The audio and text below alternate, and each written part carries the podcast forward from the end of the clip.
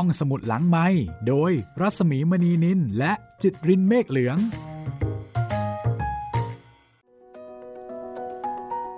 สวัสดีค่ะ ต้อนรับคุณผู้ฟังเข้าสู่ห้องสมุดหลังใหม่นะคะ สวัสดีคุณจิตริน สวัสดีครับพี่หมีครับ เราเจอเจอกัน 3 ครั้งต่อหนึ่งสัปดาห์ค่ะ ครับผมทุกวันจันทร์วันพุธและวันศุกร์นะครับ ในหลายช่องทางนะคะ ทั้งแอปพลิเคชันของไทย PBS Podcast แล้วก็เว็บไซต์ไทย PBS Podcast แล้วก็ยังมีช่องทางอื่น ๆ อีกมากมายให้คุณได้เลือกฟังนะคะ ครับผมทางทาง Spotify Google Podcast Podbean แล้วก็ทาง YouTube นะครับ วันนี้มาถึงตอนที่ 3 แล้วค่ะ กลับมาที่สเปนกันอีกครั้งหนึ่งมานูเอลามานูเอลา งานเขียนของโฆเซ่ลุยส์โอไลโซล่านะคะ อาจารย์รัศมีกฤษณมิตรแปลค่ะ ครับผม แล้วก็สำหรับเรื่องนี้นะคะเป็นการแปลร่วมกันค่ะ กับคุณบรังสิมาจิระโชตสกุล เด็กหญิงผู้บันทึกความฝันค่ะ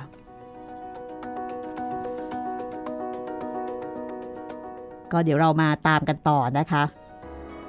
กับชีวิตของมานูเอลา เด็กหญิงที่อยู่กับแม่ ซึ่งเป็นแม่เลี้ยงเดี่ยว ครับผมแถมฐานะไม่ค่อยดีซะด้วย ต้องเก็บเงินเก็บทองเพื่อที่จะไปเยี่ยมพ่อ ที่อเมริกา พ่อติดคุกค่ะ ครับ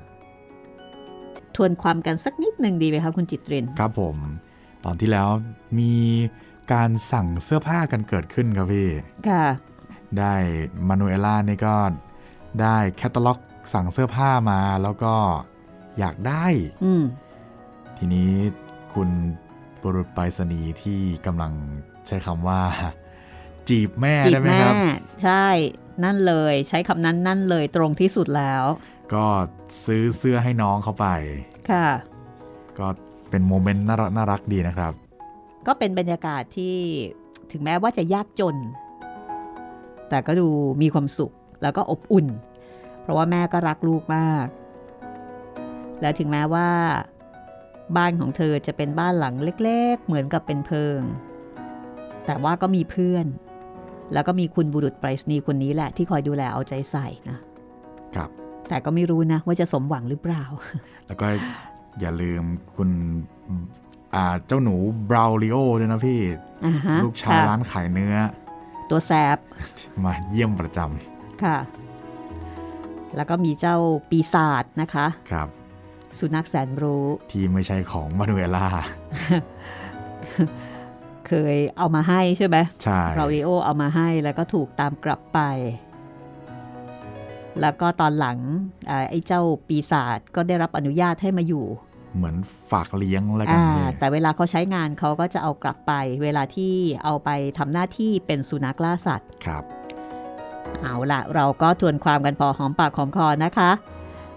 ไปกันต่อเลยค่ะ กับตอนที่3มานูเอล่า เด็กหญิงผู้บันทึกความฝันค่ะ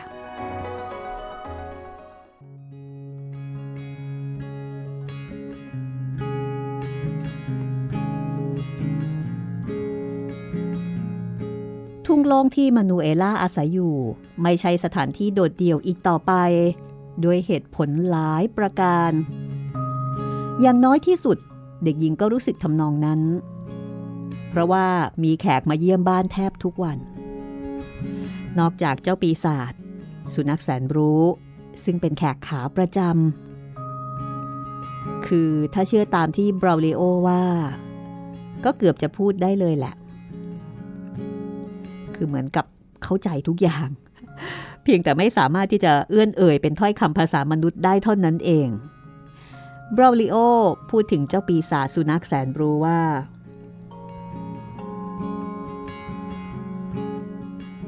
เรื่องเข้าใจนะ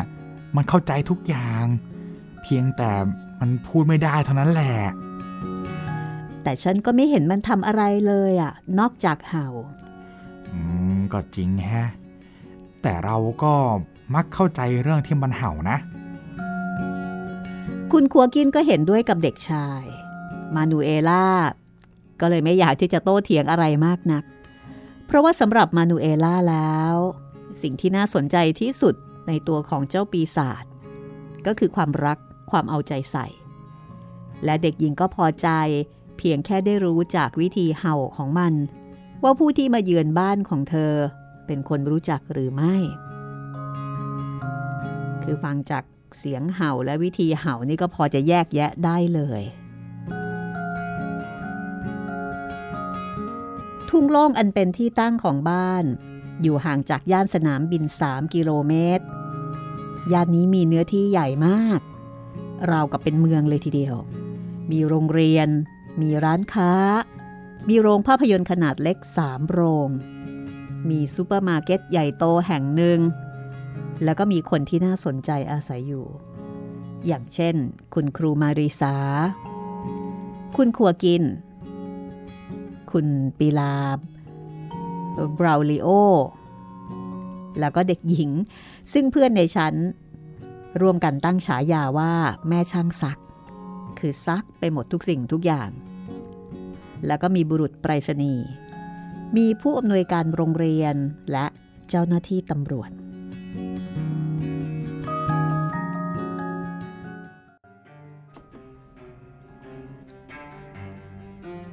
ในค่ำวันหนึ่ง ตำรวจท้องที่ปรากฏตัวขึ้น รถของพวกเขา สีเขียวเข้ม แล้วก็มีไฟหน้ารถที่ส่องแสงจ้าราวกับดวงไฟสักสิบดวง แม่ลูกรู้ได้ถึงการมาเยือน บ้านทั้งหลังดูสว่างสวัยราวกับกลางวัน แล้วก็มีแสงเจิดจ้ารอบตัว จนมานูเอล่าไม่สงสัยเลยว่าต้องเป็นจานผีมนุษย์ต่างดาวแน่นอน ขนาดแม่ของเธอยังตกใจ จากนั้นก็มีตำรวจพกอาวุธลงมาจากรถสองนาย ทั้งสองทำวันทยาหัดทักทายแม่ของมานูเอล่า สวัสดีครับคุณผู้หญิง หนึ่งในสองที่ติดยศสีแดงพูดขึ้น เราเป็นสายตรวจกำลังปฏิบัติหน้าที่ตอนกลางคืนครับ ไม่รู้เลยว่า มีคนอาศัยอยู่แถวนี้ด้วย คือว่าเอ่อดิฉันทำงานอยู่ที่ปั๊มน้ำมันนะคะ อ๋อ ใช่แล้ว ผมผมนึกออกแล้วว่าเคยเห็นคุณตรงที่จ่ายน้ำมัน ตำรวจอีกคนพูด จากนั้นพวกเขาก็พูดคุยกันอยู่ครู่หนึ่ง และตั้งแต่คืนนั้นเป็นต้นมา เมื่อต้องออกตรวจท้องที่ ตำรวจก็จะแวะมาที่บ้านนี้เสมอ และยิ่งรู้ว่ามานูเอล่าค่อนข้างจะขี้กลัว จึงแวะมาตอนกลางวันด้วย ดังนั้นจึงได้พบกับบุรุษไปรษณีย์ในวันที่เอาพัสดุกล่องใหม่มาส่งให้ และก็ถามด้วยน้ำเสียงเอาการเอางาน เช่นเดียวกับคราวที่แล้วว่า คุณมานูเอล่าเบเมโคอยู่ที่นี่หรือเปล่าครับ ในขณะที่ถามเขาขยิบตาให้นายตำรวจ ซึ่งรู้จักหน้าค่าตากันมาก่อนแล้ว มานูเอล่าไม่อาจระงับความตื่นเต้นได้ ก็คว้ากล่องมาเปิดออกดู ในนั้นนอกจากของที่เอเฟรนสั่งซื้อ ยังมีกล่องกระดาษเล็ก ๆ บรรจุสร้อยเงินเอาไว้ด้วยนายตำรวจที่ชื่อเปโดร มอง แล้วก็หยิบสร้อยขึ้นมาดู พรางบอกว่า เป็นสร้อยเงินจริง ๆ นี่นะ โชคดีจังเลยนะแม่หนู เอเฟรนคล้องสร้อยเข้ากับคอของมานูเอล่า แล้วก็ชมว่าสวยจริง ๆ เด็กหญิงซึ่งไม่เคยสวมสิ่งอื่นบนร่างกายนอกเหนือจากเสื้อผ้าหรือรองเท้า จึงรู้สึกตื่นเต้นมาก บุรุษไปรษณีย์อ่านจดหมายที่แนบมาในกล่อง แล้วก็อุทานว่า โอ้โหมานูเอล่าเขาตั้งให้หนูเป็น ลูกค้าสี่ดาวแล้วนะ แล้วบอกว่าถ้าเราซื้อสินค้าอีก 2,000 เปเซต้าเนี่ย หนูก็จะได้รับสิทธิ์ในการเสี่ยงโชคจับฉลากเป็นเจ้าของสร้อยเส้นนี้ นี่ดูสิ ดูสิ แล้วเขาก็เอารูปให้เด็กหญิงดู เป็นภาพของหญิงสาวรูปร่างแบบบาง หน้าตาสะสวย ที่ลำคอเรียวระหงของเธอ คล้องสร้อยมุกสองสายเส้นหนึ่ง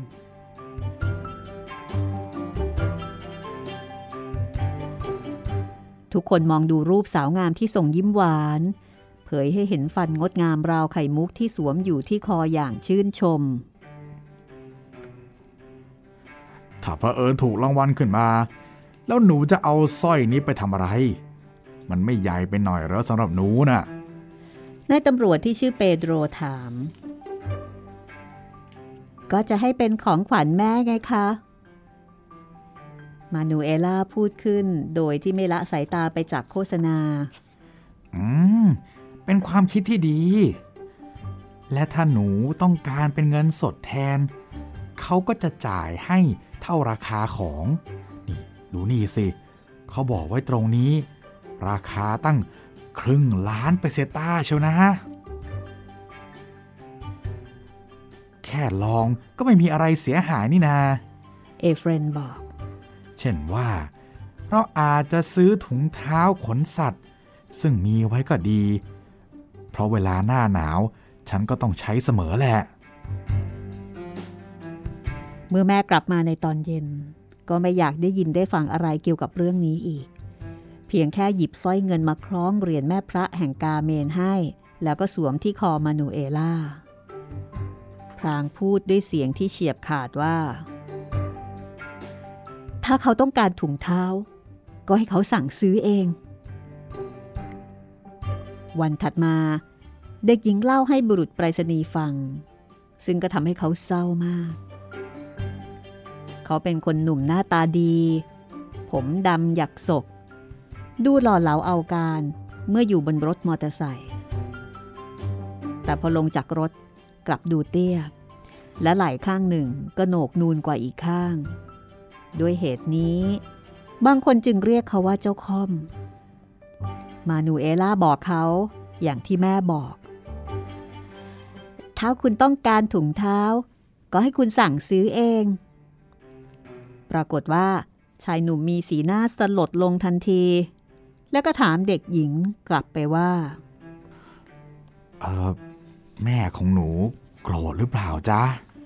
อืม คงไม่มั้ง เอาก็ได้ ฉันจะสั่งซื้อเอง แต่ถ้าเผอิญถูกขึ้นมา ก็ให้หนูรู้ไว้นะว่า เราจะแบ่งกันคนละครึ่ง ตกลง งั้นก็แบ่งกันคนละเส้น ที่พูดไปอย่างนั้น เพราะเด็กหญิงจำได้ ว่าเป็นสร้อยมุกสองสายติดกัน สายหนึ่งยาวกว่าอีกสาย เธอก็เลยเสริมว่า แล้วคุณก็เก็บเส้นยาวไว้ บุรุษไปรษณีย์ค่อยคลายความเศร้า พ่อจะหัวเราะได้บ้าง แล้วก็สวมกอดมานูเอล่าอย่างแรง เขาคงใช้โคโลนที่ใช้โฆษณาทางโทรทัศน์ ชนิดใดชนิดหนึ่ง เพราะว่าเด็กหญิงได้กลิ่นหอมมาจากตัวเขา เธอเอามือจับไหล่ข้างที่มีโหนกสูงของเขา พรางถามขึ้นว่าทำไมคนเขาถึงเรียกคุณว่าเจ้าค่อมล่ะ ชายหนุ่มถอยห่างออกมา แล้วก็ตอบว่า หนูไม่รู้ว่าหลังค่อมไปยังไงหรอ ก็มีก้อนเนื้อใหญ่โผล่ขึ้นมาที่หลังไงล่ะ หนูไม่สังเกตเห็นหรอกเหรอ เด็กหญิงสายหน้าปฏิเสธ บุรุษไปรษณีย์จูบลาเธอที่หน้าผาก เมื่อขึ้นนั่งบนมอเตอร์ไซค์แล้ว มานูเอล่าก็เลยบอกว่า คุณปิลาบอกว่า คนหลังค่อมเป็นผู้นำโชค โชคดีเหรอเฮ้ยฉันไม่เห็นมันจะนำโชคอะไรสักอย่างมาให้ พูดก็พูดเถอะ แล้วเขาก็สตาร์ทเครื่อง ขี่รถฝุ่นฟุ้งตลบจากไป ฝนไม่ตกมากว่าสองเดือนแล้ว ทางเข้าบ้านของมานูเอล่าจึงดูเหมือนอยู่ท่ามกลางทะเลฝุ่น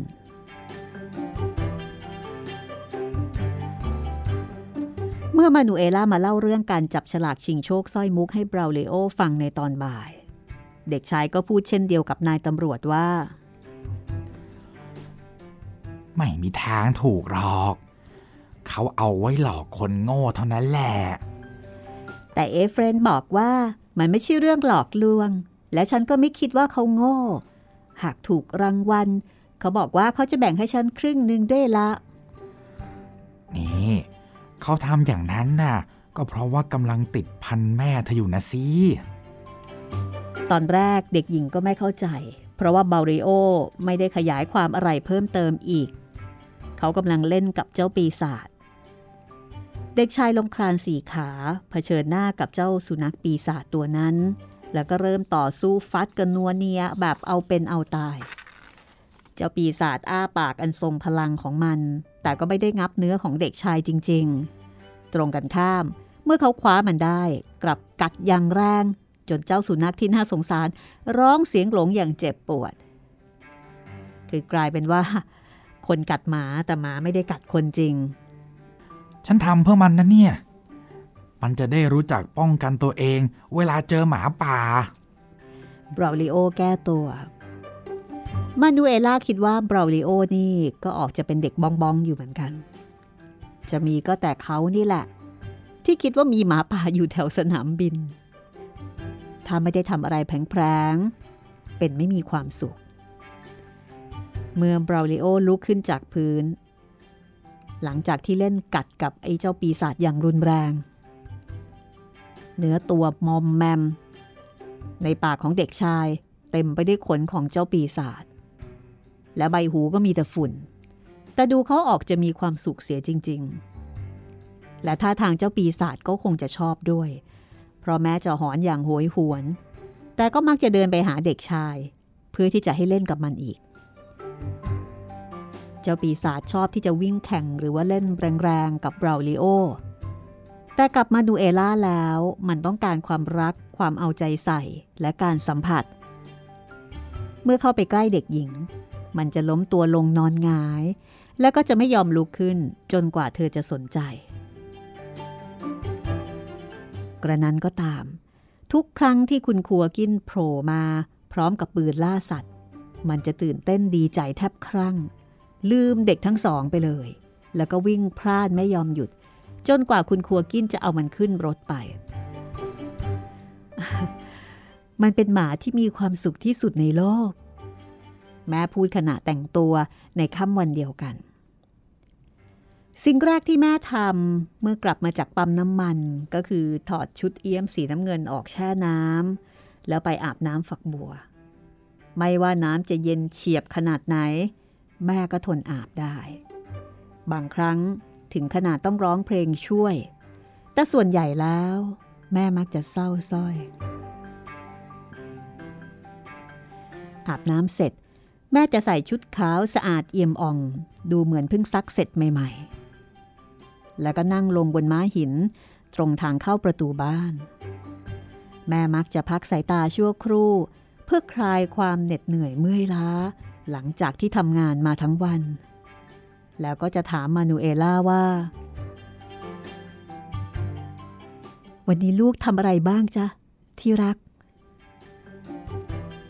มานูเอล่าจะไม่มีวันยอมแลกช่วงเวลาที่งดงามเช่นนี้กับใครเด็ดขาด แม้เธอจะรู้ว่าเด็กอื่นๆ อาจมีบ้านที่น่าอยู่กว่านี้ และพ่อก็ไม่ได้ติดคุกอยู่ในประเทศที่ห่างไกล ไม่มีใครรู้จัก อีกทั้งอาจจะมีแม่ที่ดูดีกว่า แต่ก็ไม่มีใครที่มีแม่เหมือนเธอแม้แต่คนเดียว บรรดาแม่ๆมักจะชอบดุว่าลูกๆของตน โดยเฉพาะแม่ของบราวริโอถึงขนาดลงไม้ลงมือก็มี และไม่มีใครเลย ที่มีแม่ซึ่งทำเพื่อลูกคนเดียว อย่างที่มานูเอล่ามี นอกจากนี้ แม่ยังทั้งสาวและสวย แม่ของเด็กอื่นๆ ในโรงเรียนดูเป็นผู้ใหญ่มีอายุกันทั้งนั้น แล้วมันไม่ดีตรงไหนอะถ้าแม่ฉันดูแก่กว่าแม่เธอ ก็แม่ฉันน่ะมีลูกตั้งห้าคน ก็สมควรจะแก่แล้วจริง ๆ ถ้าแม่ตีฉันเพราะฉันทำผิดเองก็แล้วจะทำไม มานูเอล่ารู้สึกขำที่บราวลิโอแก้ต่างแล้วก็พูดปกป้องแม่ แม่พูดซึ่งเวลาที่เขาโกรธ เขาจะเรียกเธอว่ายายแก่ อย่างไรก็ตามเด็กหญิงชอบแม่ของตนมากกว่า เพราะแม่ไม่เคยดุว่าเธอเลย และถึงจะเหนื่อยแสนเหนื่อยเพียงใด ทุกเย็น แม่ก็จะถามมานูเอล่าเสมอว่า วันนี้ลูกทำอะไรบ้างจ๊ะที่รัก แล้วมานูเอล่า ก็จะเล่าเรื่องช้าๆ อย่างละเอียดละออให้แม่ฟัง แม้ว่าบางครั้ง เปลือกตาแม่ปิดเล่ากับหลับไปแล้วจริง ๆ เด็กหญิงก็ยังคงเล่าต่อ และในค่ำวันนั้น เธอจึงถามแม่ว่า บราลิโอบอกหนูว่า เอเฟรนน่ะ มาติดพันแม่ มันหมายความว่ายังไงจ๊ะ แม่ฟังแล้วก็เบิกตากว้าง ท่าทางแปลกใจแล้วก็หน้าแดง จากนั้นก็ลุกขึ้นเพื่อเข้าบ้าน พรางบอกว่า ไปบอกบราลิโอด้วย ว่าอย่าเที่ยวพูดจาเหลวไหล ไร้สาระแบบนี้อีก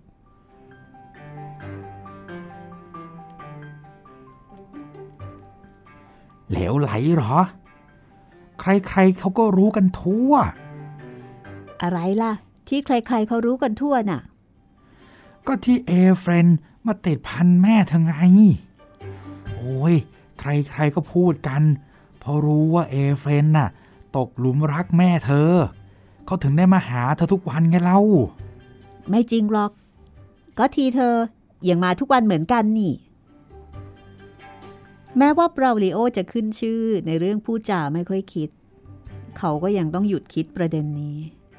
และดูเขาออกจะหงุดหงิดในขณะที่ตอบว่า นี่นี่นี่นี่นี่เธอคงไม่คิดหรอกนะ ว่าฉันมาติดพันเธอน่ะ ที่ฉันชอบมาบ้านเธอก็เพราะว่ามันเจ๋งดี แล้วมันก็อยู่ใกล้แม่น้ำด้วย อีกอย่างอะนะ ฉันต้องการเอาอาหารมาให้เจ้าปีศาจมันด้วย มานูเอล่าไม่ได้โต้ตอบอะไร เพราะยังคงคิดต่อไปว่ามันก็เป็นธรรมดาที่บุรุษไปรษณีย์จะมาชอบแม่ ก็แม่สวยออกอย่างนั้น แต่สิ่งที่เด็กหญิงแปลกใจก็คือ ไม่มีชายหนุ่มคนอื่นอีกหรือที่มาชอบแม่ เธอก็เลยถามข้อสงสัยนี้กับบราวลิโออืม อันที่จริงอะ่ะเขาก็ว่ากันว่า มีคนขับรถบรรทุก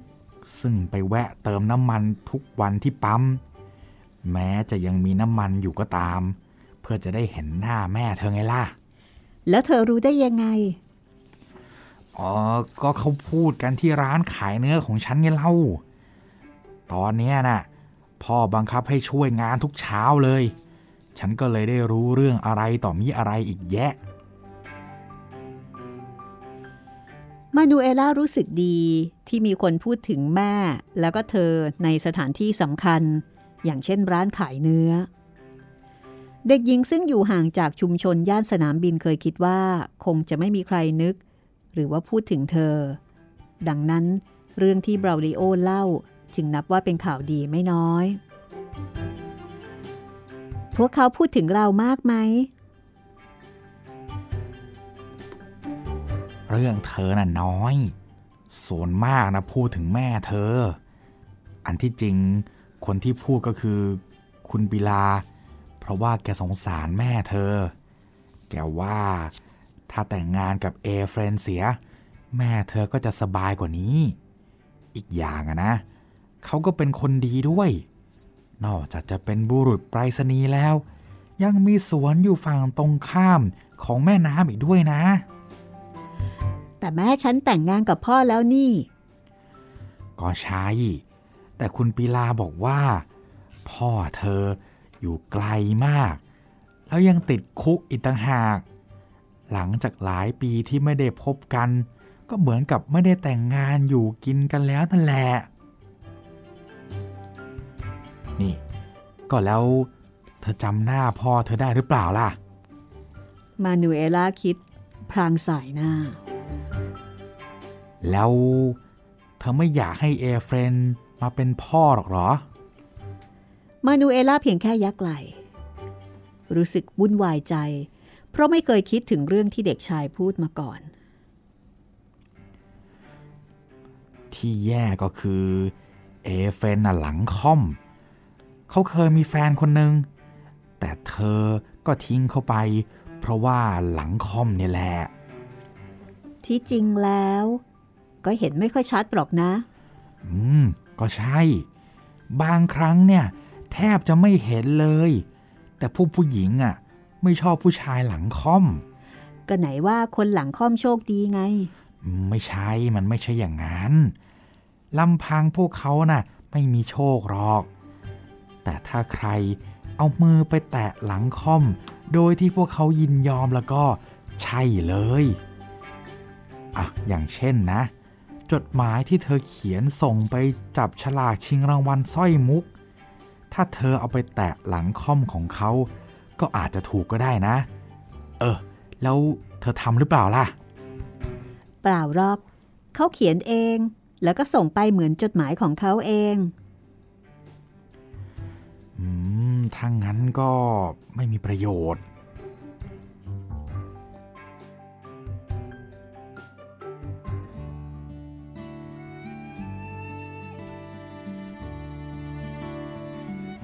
คืนนั้น มานูเอล่าพูดปดแม่เป็นครั้งแรก โดยที่เธอก็ไม่รู้สาเหตุ เมื่อแม่ถามอย่างเคยว่า ตอนบ่ายมีใครมาที่บ้านบ้าง เด็กหญิงกลับตอบว่า ไม่มีใครมาหรอก เอบราลิโอก็ไม่ได้มาหรือจ๊ะ ไม่จ้ะ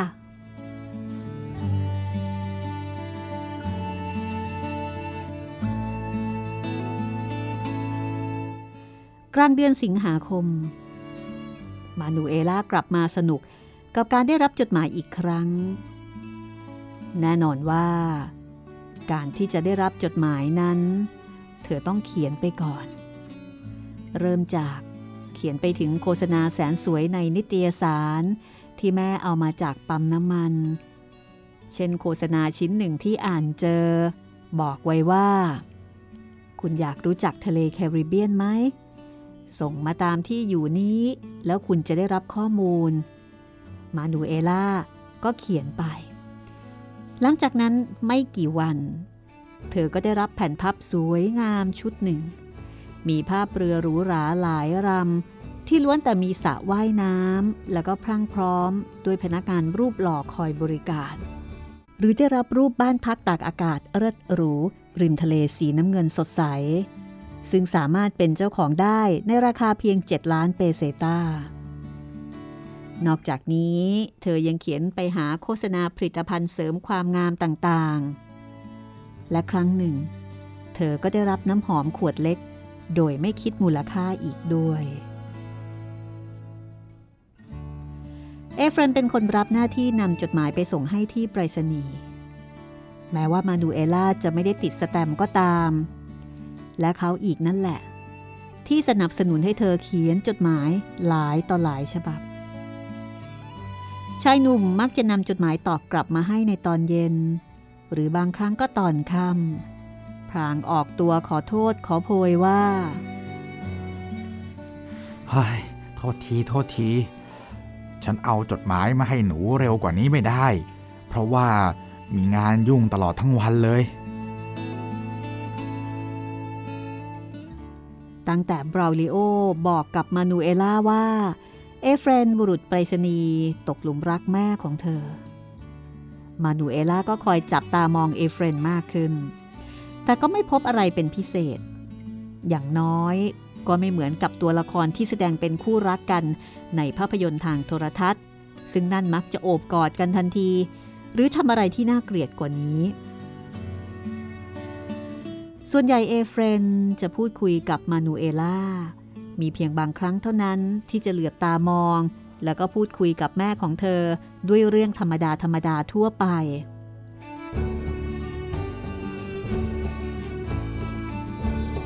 มานูเอล่าเฝ้ารอการมาของเอเฟรนอย่างใจจดใจจ่อ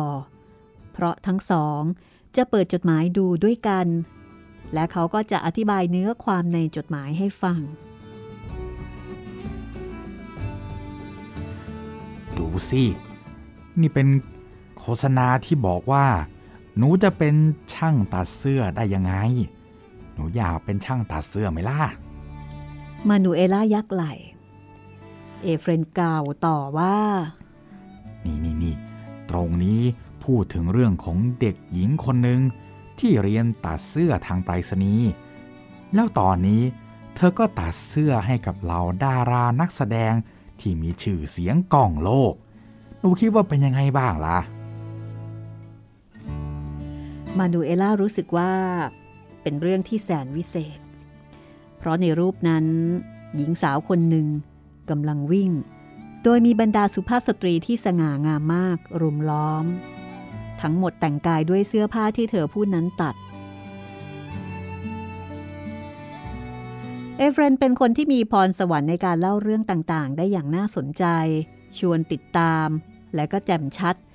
ราวกับอยู่ในเหตุการณ์ โดยเฉพาะอย่างยิ่งโฆษณาเกี่ยวกับการทัศนาจรณดินแดนต่างๆ ทั่วทุกมุมโลก เขาอธิบายว่าเครื่องบินมีลักษณะอย่างไร แล้วจะไปถึงอินเดียได้อย่างไร และที่นั่นมีอะไรน่าชมบ้าง แม่ของมานูเอล่ามักจะง่วนอยู่กับงานของตัวเอง แต่บางครั้งเอเฟรนก็เล่าเรื่องได้น่าสนใจมาก จนเธออดที่จะหยุดฟังด้วยไม่ได้ คืนหนึ่งของต้นเดือนกันยายน ทางเข้าบ้านสว่างจ้าขึ้น จากแสงไฟที่พวกเขาคิดว่าเป็นของรถตำรวจตรวจท้องที่ แต่กลับปรากฏว่า มาจากรถยนต์คันหนึ่ง ที่ไม่มีใครรู้จัก จนกระทั่งเอเฟรน บุรุษไปรษณีย์ก้าวลงมา นี่มันอะไรกันน่ะ แม่ถามด้วยความประหลาดใจอ่าพอดีว่าผมได้รางวัลจากโฆษณาชิ้นหนึ่งนะครับ ตอนแรก มานูเอล่าเชื่อสนิทและรู้สึกตื่นเต้นมาก กระทั่งเอเฟรนหัวเราะออกมา พร้อมกับบอกว่า เขาเพิ่งซื้อมาเอง รถยนต์ยังมีกลิ่นใหม่อยู่เลย และเสียงจากวิทยุเทปก็ไพเราะจับใจ เขาพูดเหมือนกับเป็นเรื่องธรรมดาที่สุดว่า คือว่าผมได้เลื่อนตำแหน่งนะ เขาจะเปิดที่ทำการไปรษณีย์สาขาใหม่ที่สนามบิน ผมได้เลื่อนเป็นผู้บริหาร แล้วก็จะเลิกเป็นบุรุษไปรษณีย์แล้วล่ะครับ เอาและจดหมายของหนูล่ะจะทำยังไง เป็นสิ่งเดียวที่มานูเอล่ากล่าวออกมาได้ทำให้ทั้งแม่และเอเฟรน หัวเราะออกมา เขากล่าวอย่างขบขันว่า หนูไม่ต้องกังวลไปหรอก เมื่อฉันได้เป็นผู้บริหารแล้ว ฉันจะจัดการแยกจดหมายของหนูออกมาก่อนเลย แล้วก็ หากมีจดหมายถึงหนูนะ ฉันก็จะขับรถร้อยกิโลเมตรต่อชั่วโมง เอามาให้ถึงที่เลยละจากนั้นทั้งคู่ก็ยังคงเย้าแย่กันด้วยเรื่องของมานูเอล่า แล้วก็พูดถึงความชอบในเรื่องจดหมายของเธอต่อ จนกระทั่งเอเฟรนถามแบบเขิน ๆ ว่าเอ่อคือว่า พวกคุณอยากจะนั่งรถเล่นบ้างไหมครับ ลองประเดิมดูสักหน่อยเป็นไง อยากสิคะ มานูเอล่ากล่าวอย่างตื่นเต้น แต่แม่บอกว่า ไม่ละค่ะ นี่มันก็ค่ำแล้ว ไว้วันหลังดีกว่านะคะ อืม ไปเถอะแม่นะแม่นะ นะนะนะ อย่าเลยจ้ะ วันหลังแล้วกันนะลูก แม่ไม่ได้ดูอะไรเลย แต่จะทำอย่างที่พูดเสมอ ฉันเสียใจด้วยนะหนู เอเฟรนเอ่ยขึ้นโดยที่ก็ไม่เซาซีอะไรอีก จากนั้นแม่ก็แสดงความยินดีกับการได้เลื่อนตำแหน่งเป็นผู้บริหาร และเขาก็กล่าวขอบคุณ เอเฟรนต้องหันข้างเพื่อจะขึ้นรถ มานูเอล่ารู้สึกว่าโหนกหลังทำให้เขาดูตัวใหญ่เทอะทะขึ้นเป็นสองเท่า ในทางกลับกัน เมื่อเขานั่งอยู่หลังพวงมาลัย ทรงผมจัดแต่งเรียบร้อย ประกอบกับหน้าตาที่แจ่มใสทำให้เขาดูเป็นสุภาพบุรุษเต็มตัวทว่าเป็นเรื่องน่าแปลก ที่แม้เขาจะมีทีท่ายิ้มแย้ม แต่กลับดูเศร้าส้อยอย่างไรพิกล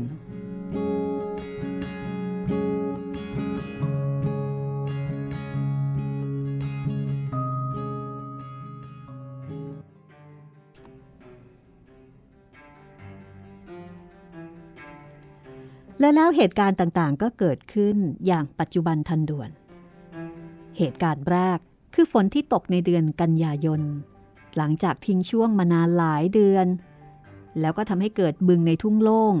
ซึ่งถือเป็นโชคของบราวลิโอ และเพื่อนอีกสองคน คืออันโตนิโอบากัส กับอัลฟอนซินาแม่ช่างซักอ้าว เธอไม่ได้พูดว่าจะฆ่าแม่ช่างซักหรอกหรอ มานูเอล่าถามบราวลิโออย่างแปลกใจที่เห็นเขาเดินมากับอัลฟอนซินาพูดสิ แต่ดูสิว่า หล่อนเอาเรืออะไรมาจากเบเนดอม เบนิดอมเป็นเมืองตากอากาศที่ขึ้นชื่อเมืองหนึ่ง อยู่ทางตะวันออกของประเทศสเปน เด็กชายตอบขณะบุ้ยใบ้ให้เธอดูเรือยางที่ยังไม่ได้เป่าลมในถุงพลาสติก จากนั้นบราวลิโอก็ดึงจุกเป่าลมออก เขากับอันโตนิโอผลัดกันเป่าลมจนเรือเริ่มพองตัวอัลฟอนซินาและมานูเอล่ามองดูเพื่อนทั้งสองทำงาน พอเสร็จเรียบร้อย มานูเอล่ารู้สึกประหลาดใจยิ่งนัก เพราะว่ามันดูเหมือนเรือจริง ๆ มาก คิดไม่ถึงละสิว่า เรือจะใหญ่ขึ้นได้ขนาดนี้อะแม่ช่างซักถามขึ้น มานูเอล่าก็ไม่ได้โต้ตอบอะไร มัวแต่ชื่นชมความสวยงามของเรือ มันมีสองสี ด้านหนึ่งสีเหลือง อีกด้านสีน้ำเงิน หลังจากเห็นเรือพองออก เธอก็ไม่แปลกใจแล้วว่าทำไมบราวลิโอถึงหันมาญาติดีกับอัลฟอนซินาแม่ช่างซักได้ นี่ เธอคิดไม่ออกแล้วสิว่า เรือจะบรรทุกได้สักกี่คนแม่ช่างซักคนเดิมถามต่อเฮ้ยหยุดถามสักทีเถอะ ขึ้นเรือกันได้แล้วบราวลิโอต่อว่าอย่างหงุดหงิด ตอนแรกมานูเอล่าไม่ยอม แต่บราวลิโอบังคับให้เธอขึ้นจนได้ บึงมีขนาดเล็กมาก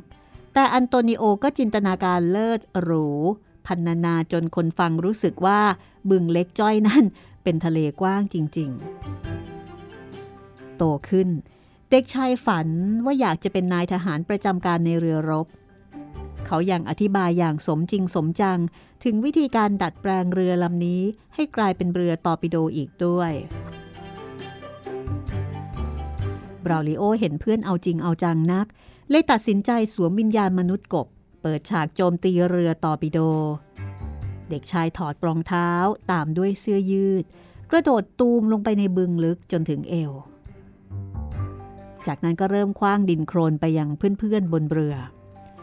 เด็กหญิงทั้งสองพากันกรี๊ดกร๊าด แต่อันโตนิโอชอบความคิดของเปาลิโอมาก เขาจึงทำอย่างเดียวกัน โดยนอนราบลงกับท้องเรือเพื่อโกยโครนจากก้นบึงทำให้เรือโครงเครง เกือบพลิกคว่ำแม้ว่าเด็กหญิงทั้งคู่จะช่วยอันโตนิโอสุดกำลังบราวเดโอก็ยังชนะอยู่ดี เพราะว่าโกยโครนขึ้นมาได้ง่ายกว่า นอกจากนี้ บางทีหากเขานึกสนุกก็จะหลบขึ้นฝั่ง ทุกคนมัวแต่เล่นสงครามโครนกันเพลิน จนไม่มีใครรู้ว่าคุณครูมาริสาขับรถคันเก่าหลากสีมาถึง ช่างสนกันจริง ๆ เลยนะ พวกเธอเนี่ย เป็นประโยคแรกที่คุณครูเอ่ยปาก คุณครูดูผิวคล้ำไปมากจากการไปเที่ยวตอนเหนือของแอฟริกา เธอแต่งตัวด้วยชุดคลุมศีรษะแบบอาหรับ มานูเอล่ากับอันฟอนซินาตื่นตะลึงกับความสง่างามของคุณครู แต่ก็ตกใจที่คุณครูไม่เห็นพวกเธอในสภาพมอมแมมสุดๆ เช่นนี้ พวกเรากำลังจะเล่นอยู่แล้วครับ ครูเห็นแล้วอืมรากับว่า เป็นเรื่องธรรมดาสามัญที่สุดที่เด็กๆ จะเปื้อนโครนจากหัวจรดเท้า ครูถามพวกเขาว่า นี่ ปิดเทอมภาคฤดูร้อนที่ผ่านมาเนี่ยเป็นยังไงกันบ้าง จากนั้นก็หันมาถามมานูเอล่าถึงแม่ของเธอ แม่อยู่ที่ปั๊มน้ำมันค่ะ คือว่าครูมีของฝากเล็กๆ น้อยๆ จากแอฟริกามาให้แม่ของหนูน่ะแล้วทำไมคุณครูถึงเอาของฝากมาฝากแม่ของมานูเอลล่าล่ะคะ แม่ช่างซักเอ่ยถาม คุณครูมาริสาหัวเราะ แล้วก็บอกว่าเอาฟอนสิน่าหนูนี่ไม่เปลี่ยนเลยนะ นี่หนูไม่เคยเหนื่อยที่จะถามบ้างหรือไงจ๊ะ แล้วทำไมหนูจะต้องเหนื่อยด้วยล่ะคะ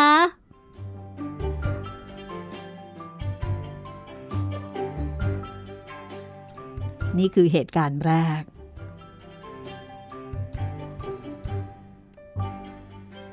ส่วนเหตุการณ์ที่สองคือเรื่องของขวัญที่คุณครูมาริสาได้บอกเอาไว้ คุณครูกลับมาอีกครั้งในตอนเย็น เพื่อนำของขวัญซึ่งเป็นเครื่องแต่งกายชุดหนึ่ง คล้ายกับชุดคลุมศีรษะแบบอาหรับของเธอเอามาให้แม่ ซึ่งปรากฏว่า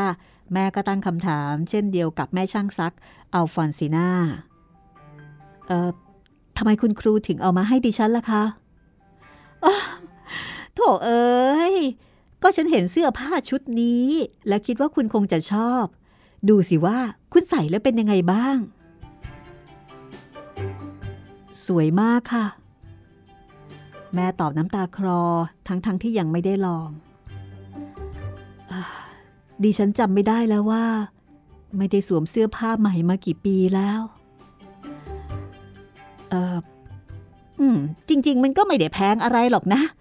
ฉันซื้อมาจากตลาดที่แทนเจีย ไม่กี่สตางค์หรอก ครูกรบเกลื่อนความรู้สึก ท่านใดนั้นเอง มานูเอล่าก็นึกขึ้นมาได้ว่า คุณครูมาริสาและแม่ของเธอได้กลายเป็นเพื่อนกัน ทั้งๆทที่ทั้งคู่เพิ่งรู้จักกันไม่นาน ธอรู้สึกว่านี่เป็นเรื่องที่แสนวิเศษ เพราะใครๆ ต่างก็ยกย่องว่า ครูมาริสาเป็นครูที่ดีที่สุดของโรงเรียน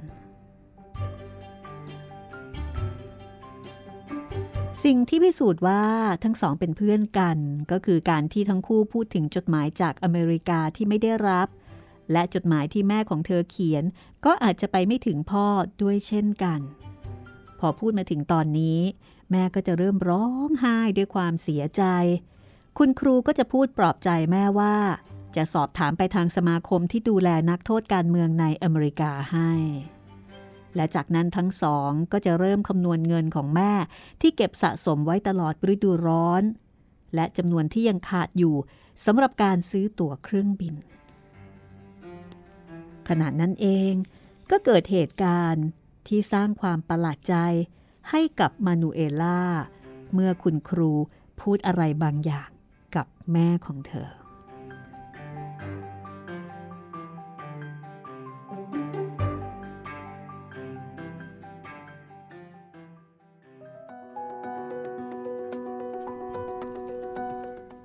โอ้โห คุณครูไปเที่ยวแอฟริกามาแหมเห็นก็บอกอาจว่าจะเก๋ไก่ทีเดียวนะคะ ครับผมแต่น่าจะคล้ำแน่นอนแหละครับ จริงๆแล้วยุโรปใต้ แล้วก็แอฟริกาทางเหนือเหนือทางเดี๋ยวนะทางตะวันตกเฉียงเหนือใช่ไหมครับมันก็ใกล้กันมากไม่ไกลกันเนาะใช่ครับ ก็อย่างประเทศฝรั่งเศสนี่ก็ติดกับประเทศโมร็อกโมร็อกโกโกเลยอ่าผู้คนก็จะหน้าก็จะค่อยๆ เข้มขึ้นใช่ครับผิวก็จะเข้มขึ้นเข้มขึ้นแล้วก็ไล่โทนไป ใช่ เป็นความสัมพันธ์ที่ดีที่น่ารักนะคะครับณครูกับแม่ของลูกศิษย์ นี่คือเรื่องเด็กหญิงผู้บันทึกความฝันค่ะ โดยโคเซลุยส์โอไลโซลานักเขียนวรรณกรรมเยาวชนชาวสเปน ซึ่งปัจจุบันนี้ 95 ปีแล้วนะคะ เป็นคุณปู่คุณตาที่ยังคงเขียนหนังสือดีๆ ให้เด็กๆได้อ่านกัน รวมถึงเด็กๆที่เมืองไทยด้วย แล้วก็รวมไปถึงเด็กที่ไม่เด็กด้วยนะคะคอรับดีตผมเด็กทั้งหลาย เด็กโคงเขายังชอบอ่านงานของคุณโคเซลุยส์ซึ่งละมุนมากครับๆ คุณผู้ฟังสามารถติดต่อกับรายการได้นะคะ ในการที่จะพูดคุยเสนอแนะความเห็น หรือว่าติชมรายการค่ะครับผมติดต่อกับรายการมาได้ทั้งหมด 3 ช่องทางเลยนะครับ แฟนเพจ Facebook ไทย PBS Podcast ทางแฟนเพจของพี่หมีรัศมีมณีนินแล้วก็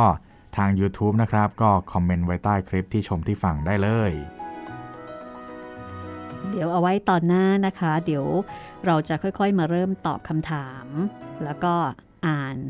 ข้อความที่คุณส่งมาค่ะ เอาละวันนี้หมดเวลาของห้องสมุดหลังใหม่แล้ว ตอนต่อไปอย่าลืมนะคะ มาติดตามกันว่า ครูพูดอะไรกับแม่อ่าเรื่องสำคัญซะด้วย ประเด็นสำคัญมาก ๆ เลยนะคะ ก็คือเรื่องของพ่อซึ่งติดคุกอยู่ที่อเมริกา และนี่เป็นความฝันของแม่ แล้วก็เป็นความฝันของมานูเอล่าด้วยในการที่จะไปหาพ่อ แต่ตอนนี้ต้องเก็บตังค์ก่อน ซื้อตั๋วเครื่องบินเนาะครับผมเอาลาวันนี้ลาไปก่อนนะคะ สวัสดีครับ สวัสดีค่ะ